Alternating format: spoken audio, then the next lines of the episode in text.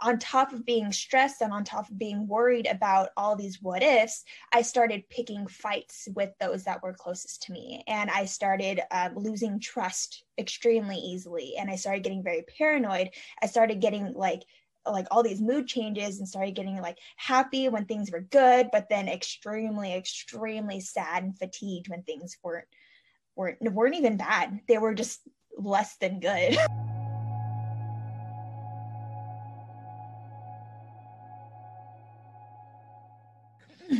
Hey guys, welcome back to Normalize the Conversation. Today I'm here with Kayla, who has an incredible story to share. I am so excited. Thank you so much for joining me. Hey, thanks for having me. Of course. so, do you want to share your story with us? Yeah. Um, I'm Kayla. I am 24 years old, and I wasn't really introduced to the world of mental health until I I was forced into it pretty much. Um, I no one ever talked about it. Um, as a lot of people know, growing up, you don't really hear anything about it. You don't hear about depression. You don't hear about anxiety. Um, you kind of only hear about like the extreme cases, really, and so it was pretty rare. And so when it happened to me, I was completely confused. Um, it started when I was a freshman in college. Um, at the time, I was away from home. I had I was in a very toxic relationship. It was my first relationship. Um, and the relations between me and my mom weren't the greatest. And so you add that on top of the freshman stress of, you know, being in college, like being on your own for the first time and everything else, it was not a good mix. And on top of that, I had just started uh, birth control, and it was the Depo shot. And for those of you that don't know, it's a shot that gives you, like, injects you with tons of hormones all at once. Um, that's supposed to last you three months. And then you get another one every three months. So just keep all that in mind. So things started getting really, really bad. I started getting um, like a lot of arguments with my boyfriend, a lot of arguments with my mom. I was super stressed from school and getting those good grades. Um, I was also like pretty lonely and I had all these hormones in me. And turns out that the doctors who gave me the shot oh, uh, double dosed me and gave me another shot too early.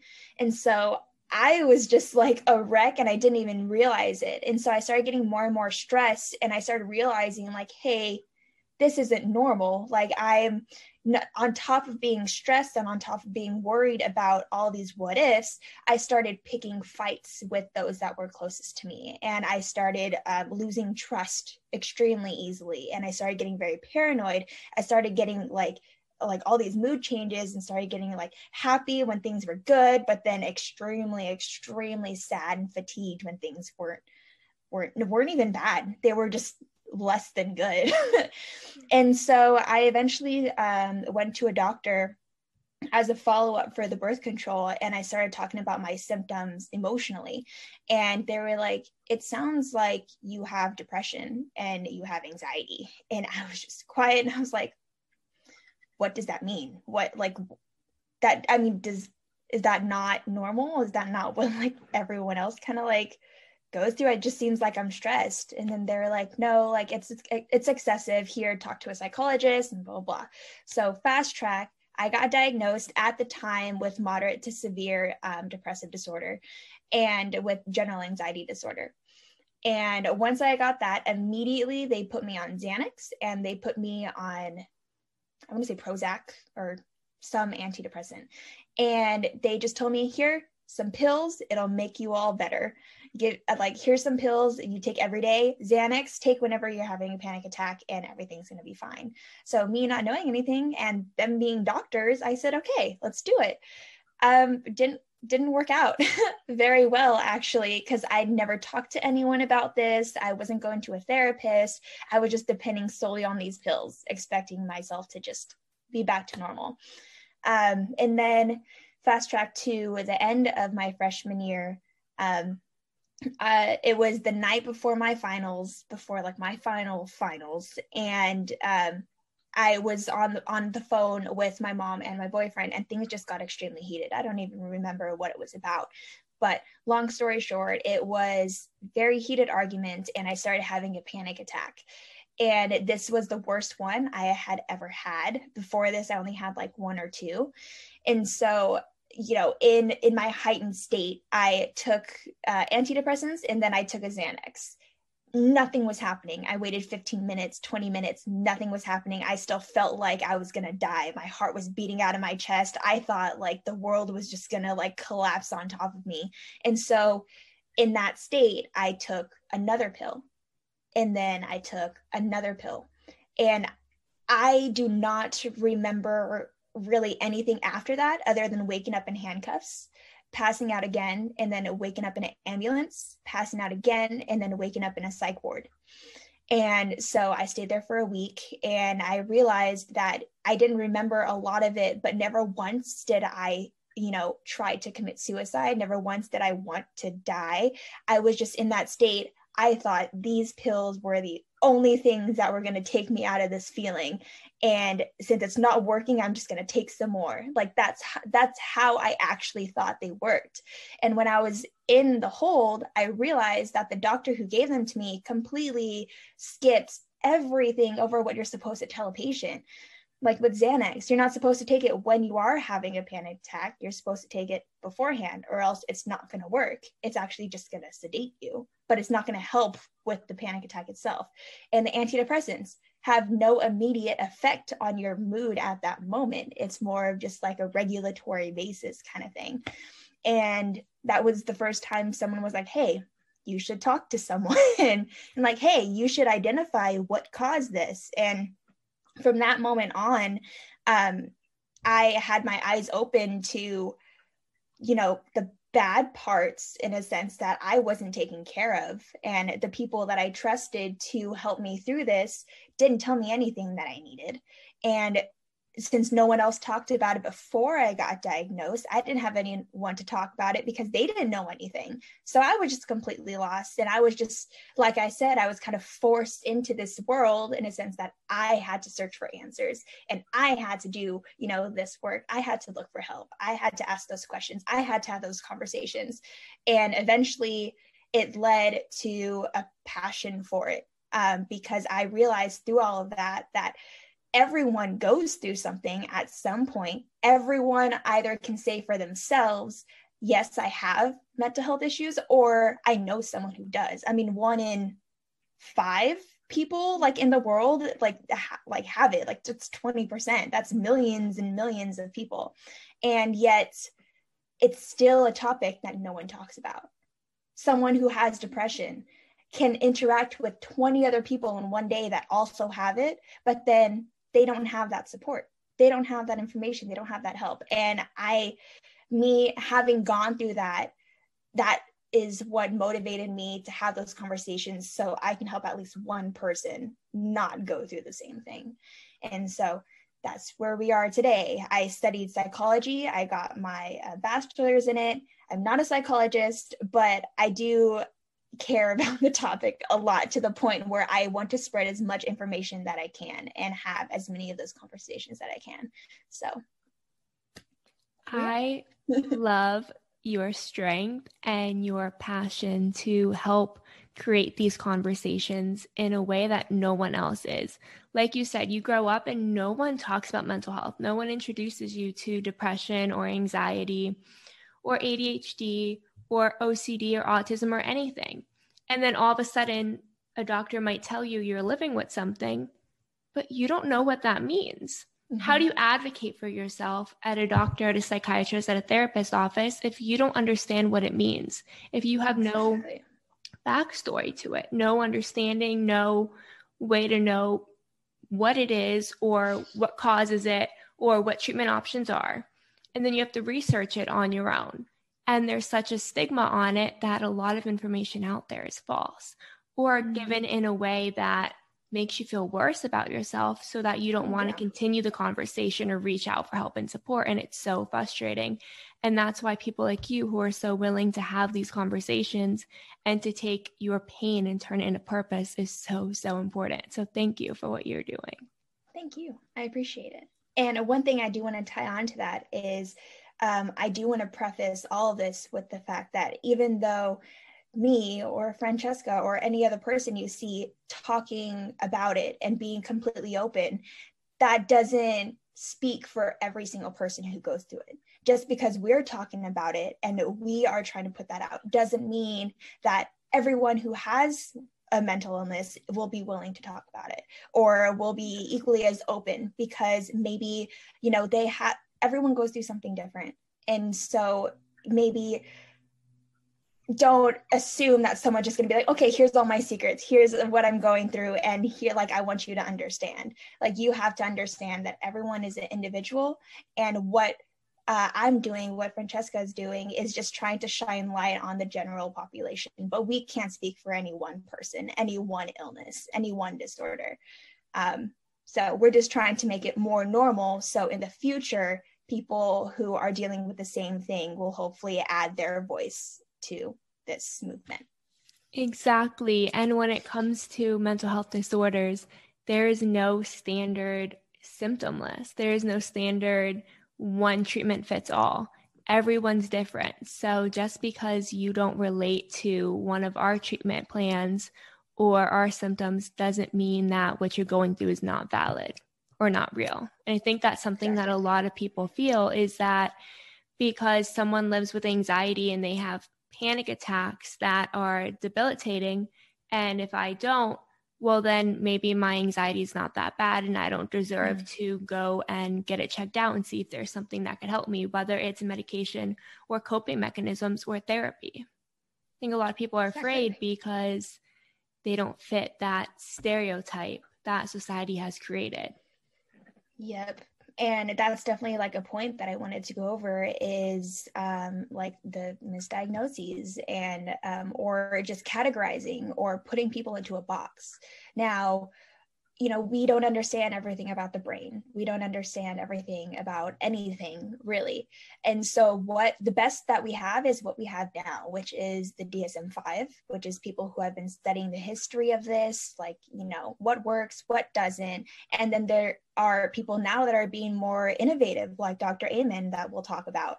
Um, so, when it, what you're talking about, how there are people that may have the same diagnosis, but they don't share the same symptoms at all. They can have completely different symptoms, but still have the same thing. So, like depressive disorder, my depression looks completely different from like my friend's depression. And it's the only way for you to understand is to be open and say, okay, this is what mine looks like. And then at least that'll give that person idea like, okay, so mine's different, theirs different, but we still are kind of in the same boat we're still going through something. And so, like with the DSM 5, um, it leads to a lot of misdiagnoses too, because there are like trillions and billions and, you know, words that I don't even know, the amount of combinations that the symptoms can have from the DSM 5 can, like, someone could have the same exact symptoms as you, but have a completely different diagnosis.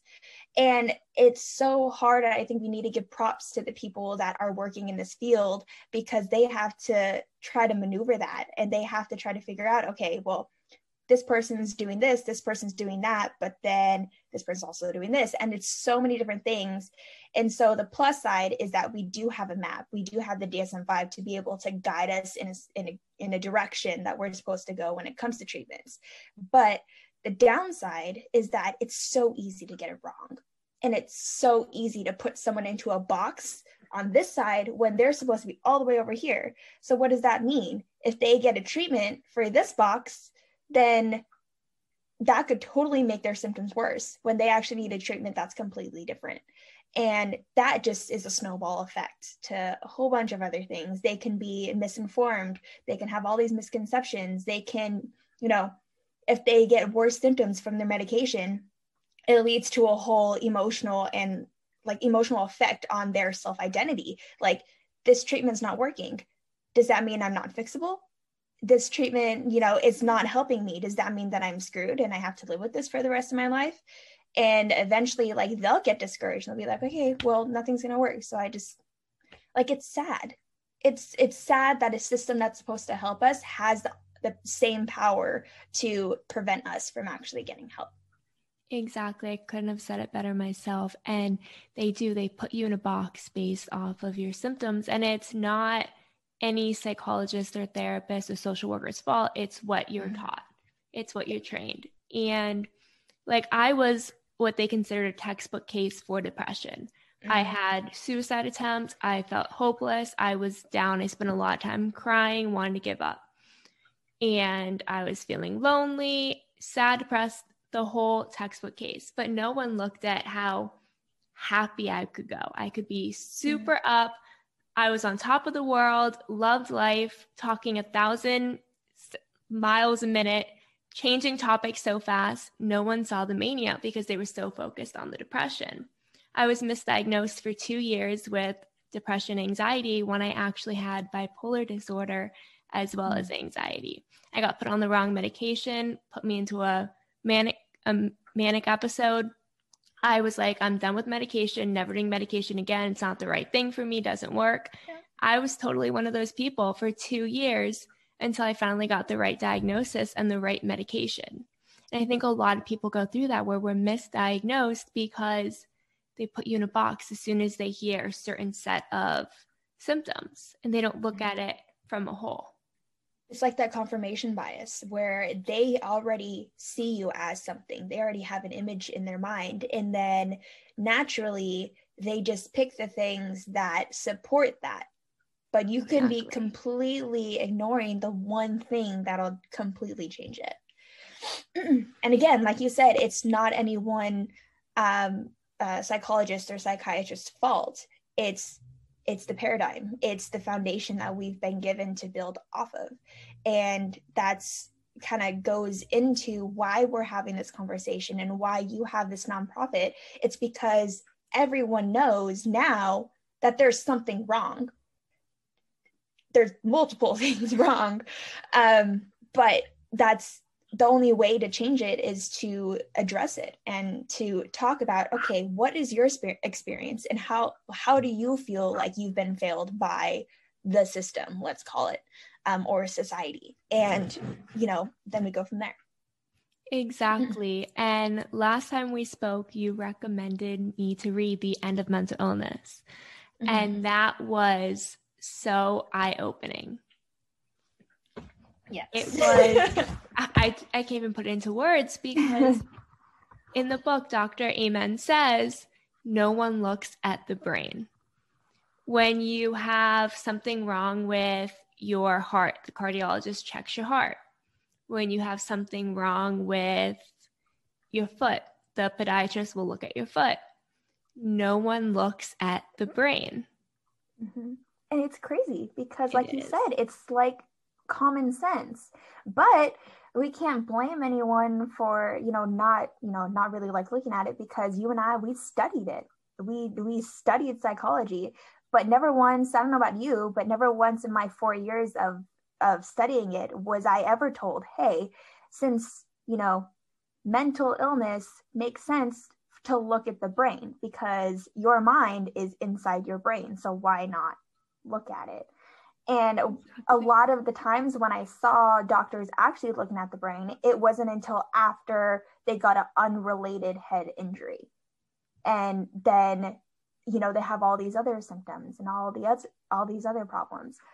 Um, but just like for context, I guess, for the people listening, um, Dr. Amen is a psychiatrist, but he actually prefers the term uh, uh, clinical neuroscientist. And I think that's a perfect description because what he does is instead of relying on the DSM 5, he still uses it, of course, but instead of relying solely on those categories um, and on those boxes that we were talking about, he actually looks into the brain, just like you were talking about how, okay, something's going on, the perception is wrong, or, you know, their, um, their navigation of the world or their conversations or their language, something is wrong and we need to look at the source of that, which is the brain. So he does things called SPECT scans, and it's like an MRI, um, but instead of looking at the anatomical structure of the brain, it maps out the activity um, and the function of the brain. So it gives you an image, And a healthy brain is a smooth brain and shows everything is functioning at 100% and everything's great. But if someone goes in, say, with um, an alcoholic or a drug abuser or someone who had a, um, a traumatic brain injury, and some part of their brain isn't working as well as the rest of them, you will see that there is a deficit inside that image, not because their brain is literally carved out, but because that brain, it's as if it didn't exist because it wasn't working properly.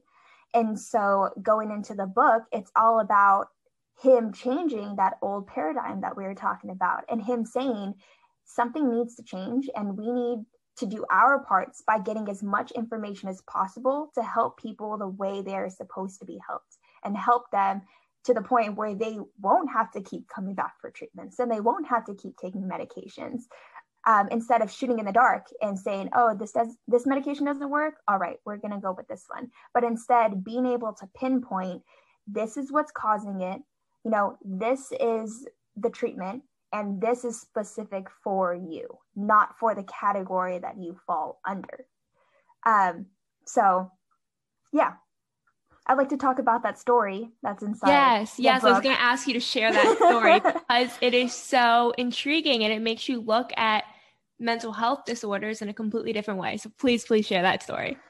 Yes. So, prefacing this, uh, the point that we're this book is trying to make and we are trying to emphasize is that mental illness should be seen exactly the same as physical illness. And before I get into the story to kind of paint the picture, I guess if someone for example, if someone has depression, right? And they are in their bed and they have, you know, no motivation to get up.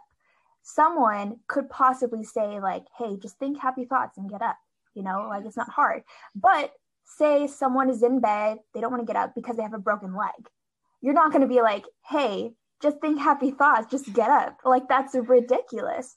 Or someone who has social anxiety and they are so fear stricken and they are practically paralyzed because they they can't they can't move. You're not just going to be like, hey, get over it and like, you know, some people can say that, hey, get over it. Like it's just people, just talk. But then say someone is actually in a wheelchair and they're actually paralyzed or they actually can't move. You're not just going to be like, hey, get over it, get up and go. it's ridiculous. It's met what happens in your brain and what Dr. Amen goes over is that if something is happening in your brain, it's not your choice.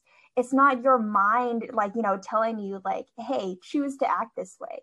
Something is physiologically changing your perception it's changing your will. It's changing you know how you see things. It's changing how you want to do things. It's changing your actions. It changes your abilities to navigate life. And so going into the story we're going to talk about dave and bonnie. So dave and bonnie were married for 15 years. Everything was perfect. Everything was great. They were a perfect match. Super happy. Textbook marriage right? But then after a few years so, like the last eight years, they've been having a lot of problems.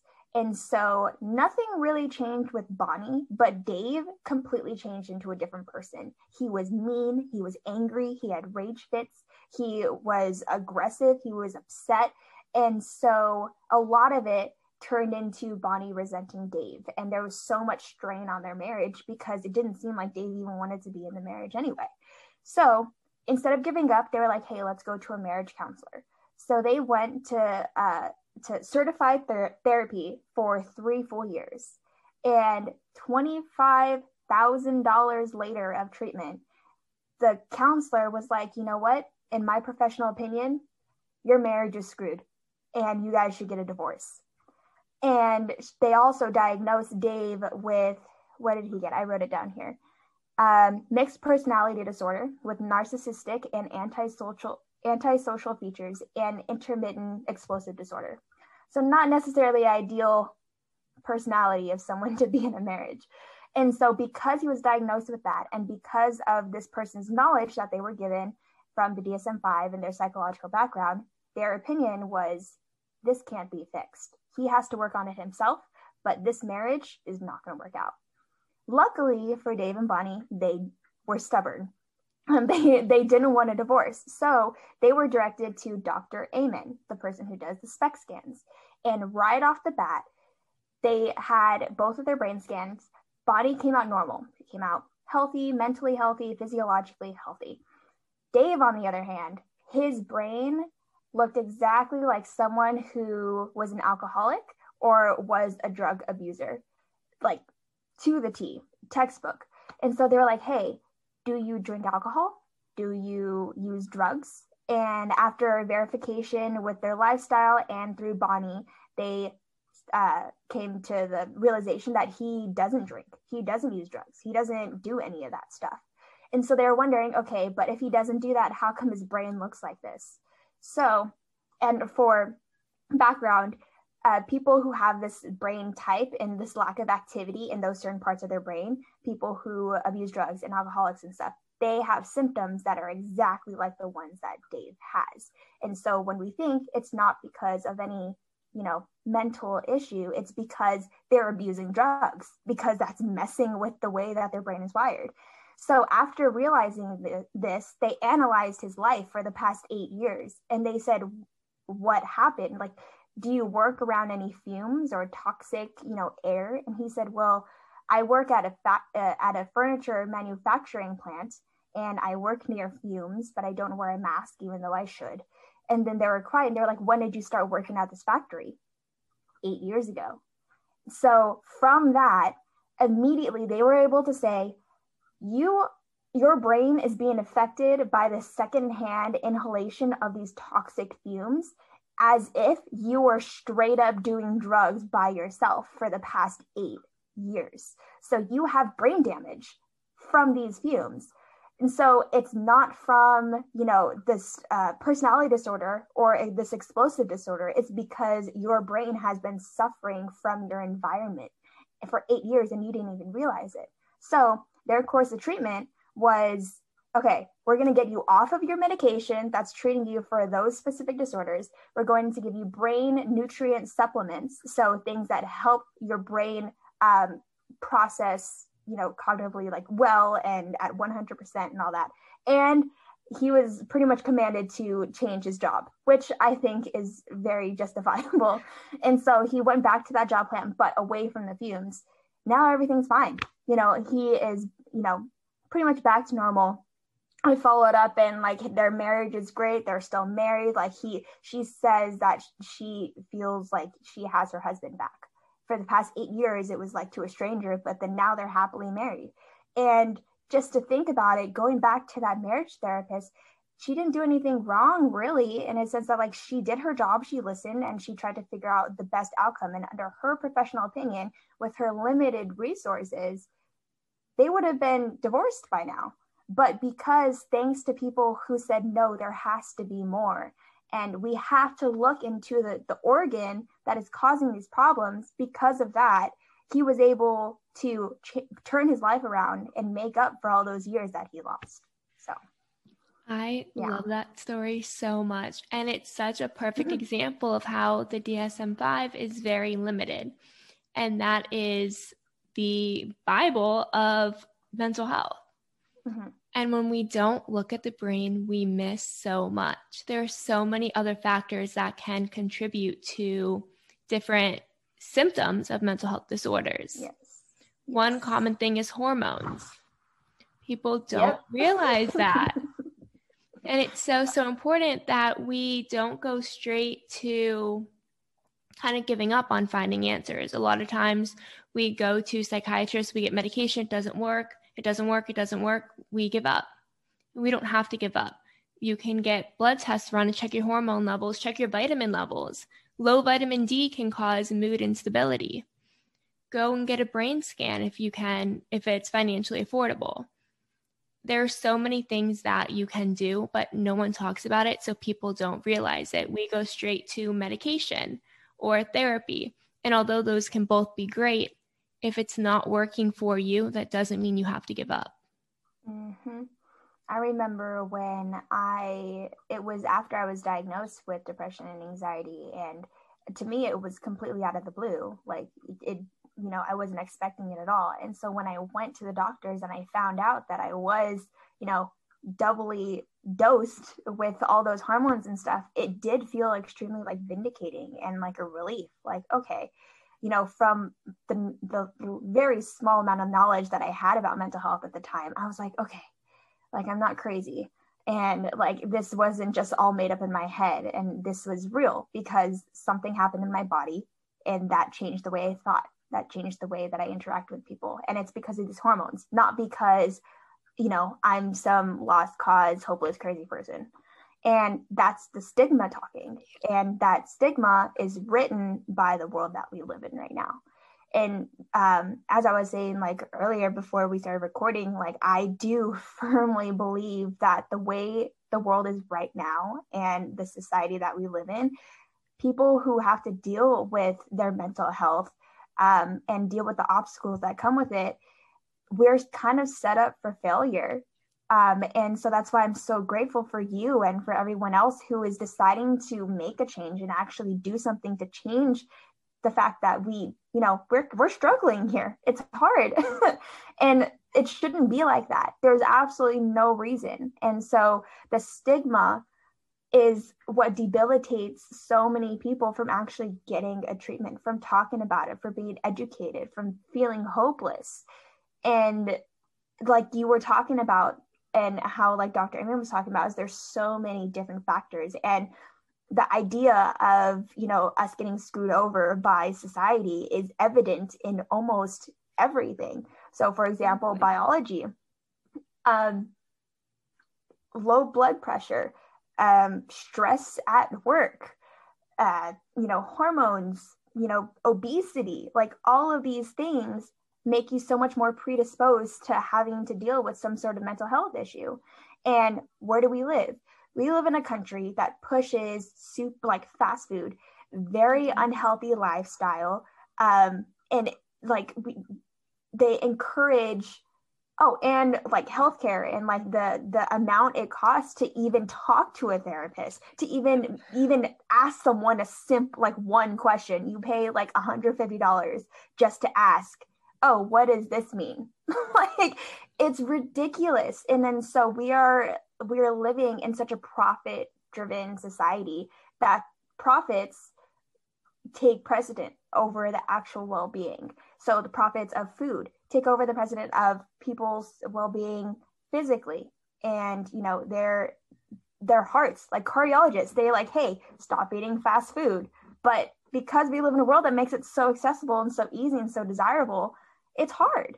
And that already in itself creates an obstacle for that person that's actually trying to turn their life around, actually trying to get better. And then going into the social aspect, social media, it's great, it's amazing, it connects everyone. But in the desire to connect people with people all around the world, it also creates a huge gap and it creates um, a lack of connection, really, because one, it creates a barrier between people who have something and people who don't. And so I know that I struggle with this with social media is like I feel like I need to be on social media because I need to be in the know. I need to have this connection with my friends. I need to show this so people know who I am, kind of thing. But with that, with being on social media, I am always on it and I am always looking at these people and I do everything in my power not to compare myself to them. But because of advertisements, because of, you know, America's, let's just talk about America, America's idea of beauty. Do I fit that? What do they have and I don't? You know, why do they seem so happy and I'm over here like, you know, sad all the time? Or like, how come they get to do this and I don't? That creates so much animosity, so much rage, so much sadness, and it it hurts us. And the, the scariest part is that we don't even realize it. It's called automatic negative thoughts, I think, from reading. And those are things that you have no control over, but they directly stem from what you surround yourself with. So if you are surrounded with social media, if you're surrounded with, you know, the negative news that they choose to show on, you know, TV, all the time.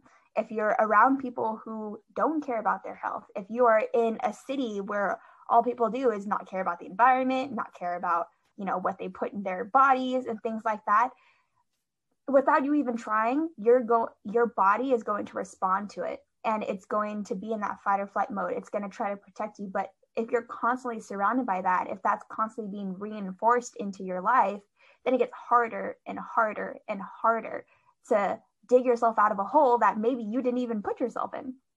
Exactly. There are so many things I want to touch on. First, let's go back to fast food and processed food and all the chemicals that are being put into our foods that we don't realize and it is so accessible and it's so much cheaper and it just it's so convenient. I just it tastes good. He's really good. Today, I actually just got a blood test run called the MRT panel that I should get results in a week. And that tells me what kind of chemicals, medication, food that I'm allergic to, that my body may react oh. by hmm. giving me headaches, by giving me cramps, by making me feel bloated, by making me feel depressed and down. And I think a lot of people don't realize that there's so much in our food that can be hurting us, that can mm-hmm. mess with our heads and our moods. And that's just not something that's talked about. If a doctor didn't recommend I get this test then I wouldn't have even knew it was an option. Mm-hmm. And it's also something that is so infrequently done that insurance doesn't cover it. So it's mm-hmm. an expensive blood test, but it can make all the difference in so many different ways. And that's just another disconnect of information that we don't have. And then building onto social media, all the advertisements we see. What is the most common advertisement you get? For me, it's all these like fat burners and mm. waist trimmers and um, corsets and the skims and just everything to make you look thinner and smaller. Mm. Yeah, I see that all the time too um, for me personally, um, a lot of what I follow is like Christian and spiritual like stuff, but then the advertisements aren't Christian at all. It's all about like, oh, like speak things into existence kind of thing. And it's like it gives the idea of okay, if you aren't positive all the time, then if you're ever sad, it's your fault toxic and positivity. exactly. And it's it's hard to ignore that because you see it like every five posts. Exactly. yeah. And it's something that people tell us all the time like you said before just be happy think positive. And that's something that i feel like i get all the time where everyone's like well just think positive thoughts and you'll be fine I get so frustrated. I'm like, dude, if I could, don't you think I would? exactly. And it's like, maybe I can think these thoughts and tell myself that, but do I believe it when everything is oh, yeah. teaching me to not believe it? Mm-hmm. Especially with social media. It's also that mm-hmm. fear of missing out. And if I don't look good enough, I can't post this. But if I don't post, then I'm going to lose followers. People aren't going to know I'm doing, I'm going to lose friendships. There's so much pressure and something and it's like crazy because it's not explicit. It's like none of that pressure is told directly to you like hey meet this standard. Do this do that. Buy this. Talk to these people. It's not no one tells you that but it's the algorithm that it's created and it's like you said the fear of missing out. That's where it's derived from is like no one has to tell you to do it. It's because it's assumed. It's the norm.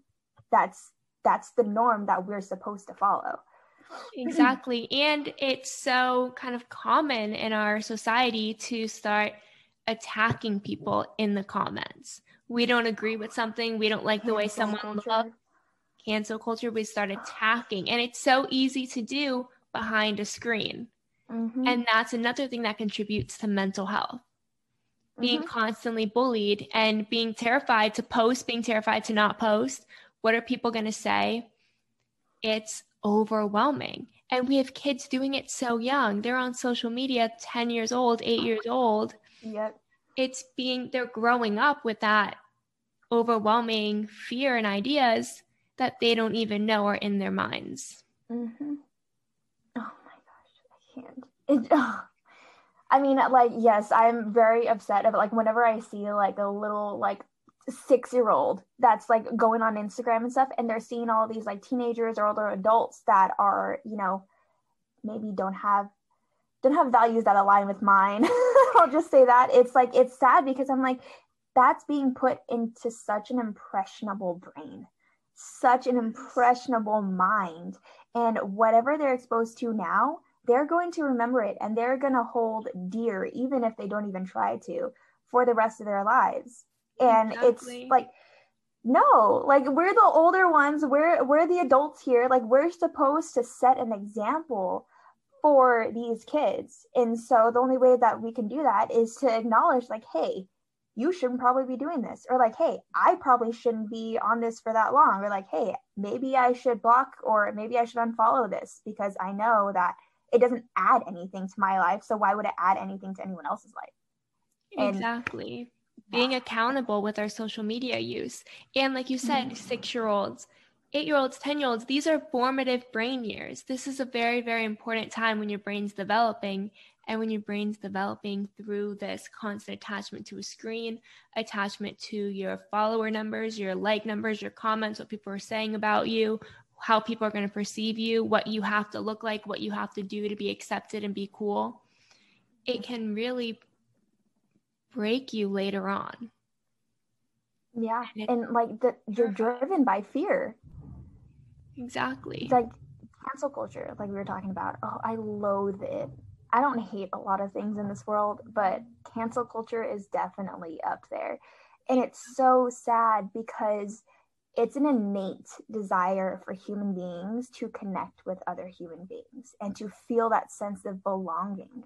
And so with cancel culture, not only are you hurting someone's feelings not only are you attacking someone's self-identity or you know uh, self-confidence but you're isolating them.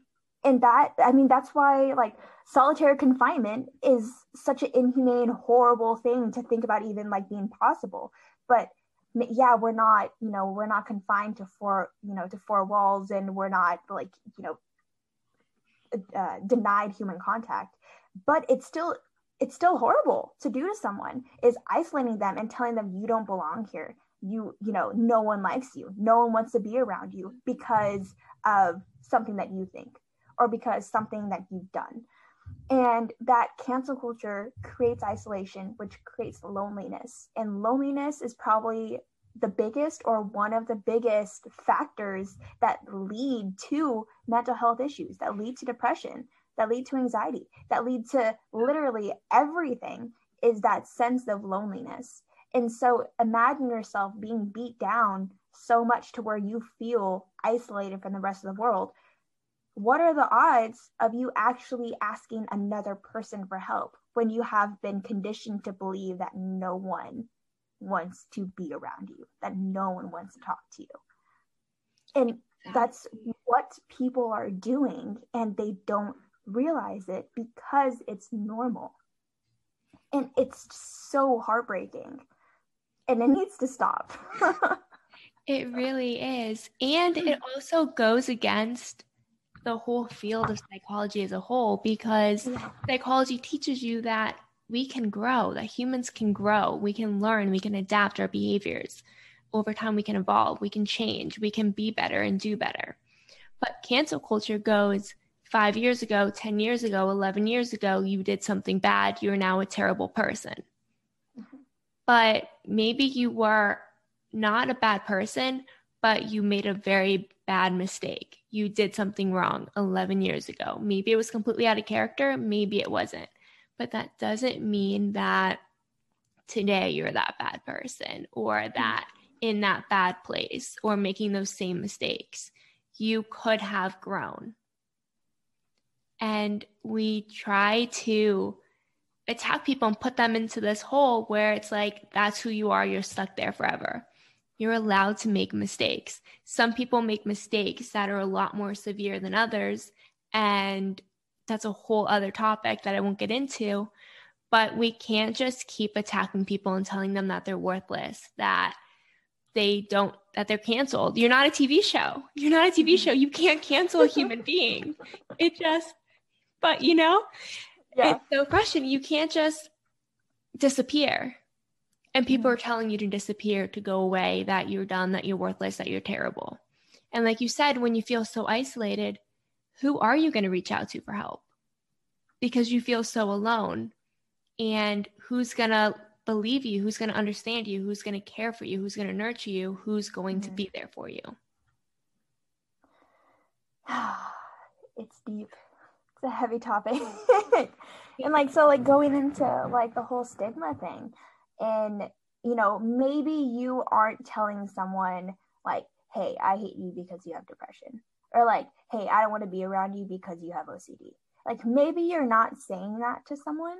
Maybe you're not hear, you know, hearing that specifically, but if someone makes a joke when you open up or when I'm completely honest and I'm saying, you know, like today, I don't know why, but my anxiety is through the roof and I can't do anything, you know, or like, hey, I have to cancel plans because I don't have the will to even get out of bed. Like, if I were to say that and then someone comes around and they don't attack me directly, but they play it off as something that's not a big deal, or like, oh, like, if you had like you know migraines or like hardcore stomach ache that would make sense but if you're just feeling upset then why don't you just come over here it's not a big deal. Like that's a lousy excuse. Yeah. Like that's not you know telling me that i don't mean anything but like specifically by your words but that message is making me feel the same way as if you have told me. Exactly. And it makes me seem like i am less. I am less of a person, or you will take me less seriously, or, you know, I'm weak, or I'm making it all in my head, or I'm selfish. Ooh, I mm. hate when people are like, "Oh, you're selfish because you, you know, talk about this," or "You're selfish because like you're or you're trying to get attention." Like no. Like no one wants to go through this. This is not happy. This is not like I don't want to like be to to be paralyzed by fear after just having a panic i don't want to have a panic attack or like i don't want to stay in bed all day and like think like the most the world's most depressing thoughts. I don't want to think about blackness. I don't want to think about death. I don't want to you know not be able to drive my car safely because i can't i don't know if i'm having a heart attack or not. Like that's that's not pleasant. No one wants to do that. So how can you tell me that i'm being selfish or that I'm doing this on my own personal vendetta. Like that doesn't make sense. And then so that only creates more and more and more of a distance between me and that person, or me and that group that's saying that, or me and that society that is telling me what I should feel, even though they have no idea. And so what they do and what's happening now with BLM, with you know anti-Asian hate, with the Israel uh, Palestinian conflict and stuff, so many people are getting their information from other people who are getting information from other people who are getting information from an extremely inaccurate one sided source. And that's not how it's supposed to be. That stigma is only going to be addressed and changed and talked about if we realize that there is a stigma. You know, if you have ever made um, a joke or a comment about depression, but you weren't even talking to anyone specifically. You just like, or you just said, Oh, I'm feeling depressed today. Like, you're probably not feeling depressed. You're probably just sad or upset about something. Like, something as simple as that adds to the stigma that is already so big. So, joking about OCD and saying, oh, like, you know, their OCD is crazy, like, give them some time. Like, no, that's not, that's something that is causing them stress and that is, that is lowering the quality of their life. No one wants to have any of these things, but you, you, people portraying that this is a choice, people portraying that this is something not to take seriously, people invalidating, you know, what we go through or how we feel or how hard it is to change anything, that just makes that climb that we have to make so much longer. Exactly. And yeah, and it's just everyone has a part to play in everything, whether that is just sitting down and listening, whether that is watching, you know, a video or reading an article, whether that is calling someone specifically and asking them like, "Hey, if you're comfortable I want to learn more about what you deal with. So I'm more educated. Something that everyone can do is there, is available. And I guarantee you, if one person does that, then that creates a ripple effect. But same goes the other way. If one person makes a crude joke or if one person feeds into the stigma, that creates a ripple effect the opposite direction. Exactly. So. And the media plays such a big role in that. I was watching mm-hmm. a TV show that I love, love dearly. But there's so many times when a character goes and sticks their head in the oven and says, I want to kill myself because of a small thing that happens. Or they talk about therapy and they're like, for the psychologically deranged. Mm. And although it's for comedic effect and it might make you laugh for a second, it's like, oh my goodness, you just contributed to the whole idea that you have to be deranged to go to therapy. And that's why a lot of people don't want to go to therapy. Or when somebody says they're suicidal, they're just seeking attention and it's a joke, it's not serious. The media plays such a big role. Talking about eating disorders, how many shows have you seen where characters make jokes about, oh, I can't eat that? Or do I look like I eat? Or like I can only sniff it and throw it away. Like there's so much being fed into our minds that we don't realize that are contributing to the stigma. And it's very, very frustrating because it's all coming at us without any realization. It's all unconscious. Yeah, and that creates an image of of us, of the population uh, with mental health problems.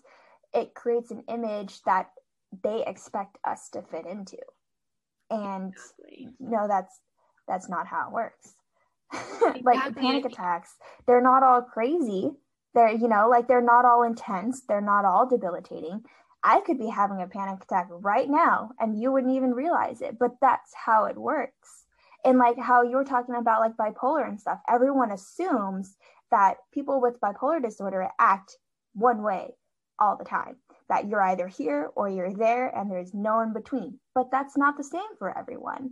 Or like they're always really, really happy or they're always really, really sad.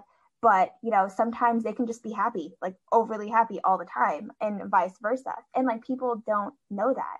Exactly. And like I'm still learning, and I've been exposed to this world so much more than the average population. And there's still so many things that I still have to learn.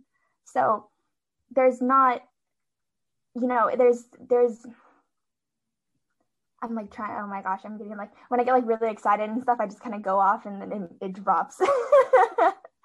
like there's there's not just one thing that everyone has to know. There's not just like one source or like one illness, one way to act. Like there's not. It's not black and white. You can start anywhere. You can talk to anyone. You can, you know, you whatever you're interested in, whatever you're exposed to, whatever, or whatever jokes that you don't find funny, but you don't know why they're not funny. Or, you know, if someone, you know, reacts negatively to a joke, okay, I want to know, did I hurt someone's feeling? Because I don't want to do that again.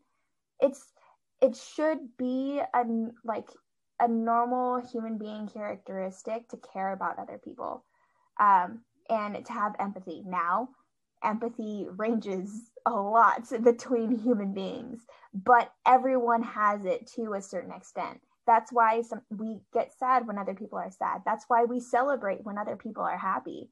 And so, if you see, if you get some sort of feeling, or if you think, like, oh, you know, even for a split second, like you laugh at something, but there is a part of you now that knows that something's wrong now it's it's it might not be huge but thank goodness for the people who are having these conversations and for the past decade have been doing everything they can to at least put it out into the world. Now we have a little place in people's minds whether they're aware of it or not that there's a tiny little spark in them that's going to tell them like hey you know maybe i should look into that or like hey something's off. At least some sort of recognition that change needs to be made at really any level. Exactly. And it's a conversation that will never end. You can never know enough. It's something that we will continue to learn and research, and things will change. The DSM has had five versions because they're constantly learning and developing.